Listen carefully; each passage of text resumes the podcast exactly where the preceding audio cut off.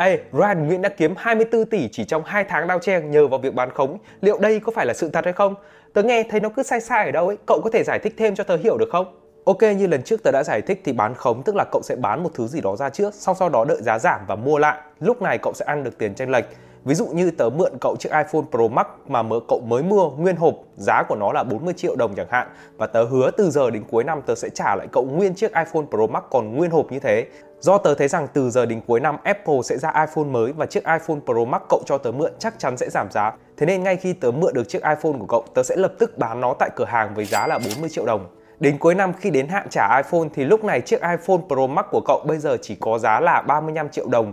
Tớ cầm 40 triệu đồng lúc trước và mua lại chiếc iPhone lúc trước với giá là 35 triệu đồng và trao trả lại nó nguyên vẹn cho cậu. Và lúc này thì tớ đã lãi được 5 triệu rồi.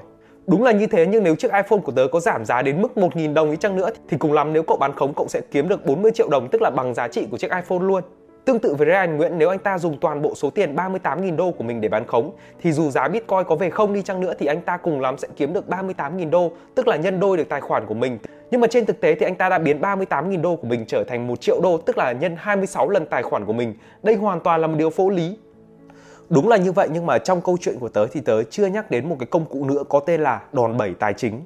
Quay trở lại ví dụ với chiếc iPhone thì thay vì tớ mượn cậu một chiếc iPhone và đợi đến cuối năm bán ra mua lại để lãi được tầm 5 triệu thì lúc này tớ có thể đến một cái xưởng gọi là một cái kho lưu trữ iPhone thì tớ có thể mượn được 100 chiếc iPhone và cam kết rằng từ giờ đến cuối năm tớ sẽ trao trả cho họ 100 chiếc iPhone nguyên đai, nguyên kiện nguyên hộp, nguyên series như lúc họ từng đưa tớ. Và sau đấy tớ lại làm tương tự, bán hết ra ở trên thị trường và thu về 4 tỷ.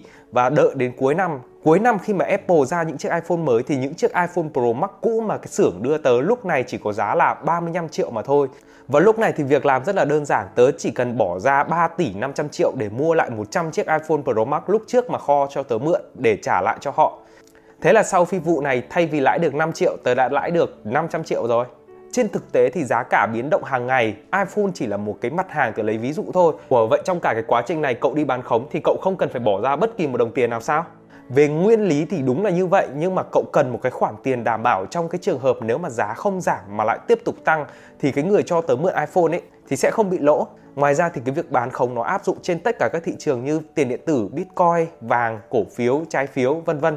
Nhưng mà cậu nên nhớ một điều rằng dùng đòn bẩy càng lớn, có lợi nhuận càng lớn thì cái rủi ro nó đi kèm cũng càng lớn theo. Giả dụ như ở ví dụ trên thay vì giá iPhone giảm xuống 5 triệu thì giá iPhone đột ngột tăng lên 5 triệu thì lúc này tớ phải bù lại cho kho 500 triệu liền. Ok, vậy cậu có thể cho tớ biết được Ryan Nguyễn thực sự có kiếm được 24 tỷ chờ vào việc bán khống hay không? Liệu điều này có khả thi không? Ok, quay trở lại cái câu chuyện chính liệu là cái việc anh Ryan này bán khống và biến 35.000 đô lên thành 1 triệu đô tức là khoảng 24 tỷ liệu nó có phải là sự thật hay không? Thì theo những cái trang đưa tin mà mình biết được thì anh đã bán khống thì anh đã bán khống trên thị trường tiền điện tử trong khoảng 2 tháng đổ lại đây. Do là mình không biết được cái đồng coin mà anh ấy bán khống là đồng nào thế nên mình sẽ lấy ví dụ như đồng Bitcoin chẳng hạn.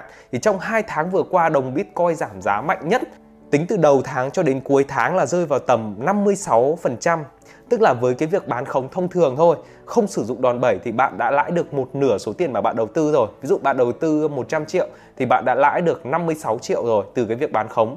Nhưng mà anh Ryan Nguyễn đã bán khống biến 38.000 đô trở thành 1 triệu đô, tức là nhân gần như hơn 26 lần tài khoản của mình đây thực sự là một điều không thể nếu mà nói về cái việc bán khống thông thường. Còn nếu với việc sử dụng đòn bẩy thì sao? Thì 26 lần tài khoản tương đương với cả mức lợi nhuận là 2.600% mức lợi nhuận là 2.600% mà giá Bitcoin giảm trong 2 tháng qua là 56%. Tức là bây giờ tớ sẽ lấy 2.600 chia cho 65% tức là sắp xỉ x 50 lần tài khoản của mình đó. Ok vậy trong cái trường hợp đẹp nhất thì Ryan Nguyễn có thể biến 38.000 đô thành 1 triệu đô không? Thì câu trả lời là có, hoàn toàn là có thể làm được. Nhưng đây thực sự là một cái mốc đòn bẩy cực kỳ nguy hiểm. Thì các bạn biết nếu các bạn sử dụng đòn bẩy x50 ấy, thì chỉ cần giá biến động trong khoảng tầm 2% thôi 2% ngược hướng so với hướng bạn à, dự đoán. Có thể bạn đoán nó xuống thì nó đi lên 2% hoặc bạn buy long lên thì bạn thì tự nhiên giá nó sụt xuống 2% chỉ 2% thôi là bạn đã cháy toàn bộ tài khoản của mình rồi. Bởi vì giá biến động 2% nhân với 50 lần lên tức là 100% tài khoản của bạn là bạn sẽ bị cháy tài khoản và với cái số vốn là 38.000 đô tương đương với khoảng hơn 900 triệu Việt Nam đồng thì đây thực sự là một bước đi cực kỳ nguy hiểm và mình khuyên các bạn không nên làm theo nhé. Chưa kể đến cái việc là bạn có thể chọn được cái thời điểm giá cao nhất để có thể vào và sau đấy bán ra ở cái giá thấp nhất. Đây gần như là một điều không thể ở trên cái thị trường này. Tóm lại, bạn có thể biến 38.000 đô trở thành 1 triệu đô tương đương với 24 tỷ Việt Nam đồng hay không? Có, hoàn toàn là có thể ở trên thị trường. Nhưng Ryan Nguyễn có làm được điều đó thật hay không thì thực sự là mình không dám chắc. Tất cả những cái ví dụ mình đưa ở phía trên là cái góc nhìn trực quan của mình và được dùng để lấy ví dụ mà thôi. Nó không phải lời khuyên đầu tư và các bạn không nên làm như thế. Còn nếu các bạn quan tâm đến cái việc làm sao để có thể short bán khống cũng như là mua long Bitcoin thì thì các bạn có thể tìm hiểu trong phần future trên Binance. Video sau thì mình sẽ hướng dẫn cụ thể hơn các bạn làm sao để có thể quản lý lệnh future để không bị cháy, cũng như là hạn chế được rủi ro thấp nhất trong cái việc giao dịch future ở trên Binance. Còn bây giờ thì xin chào và hẹn gặp lại các bạn ở những video lần sau.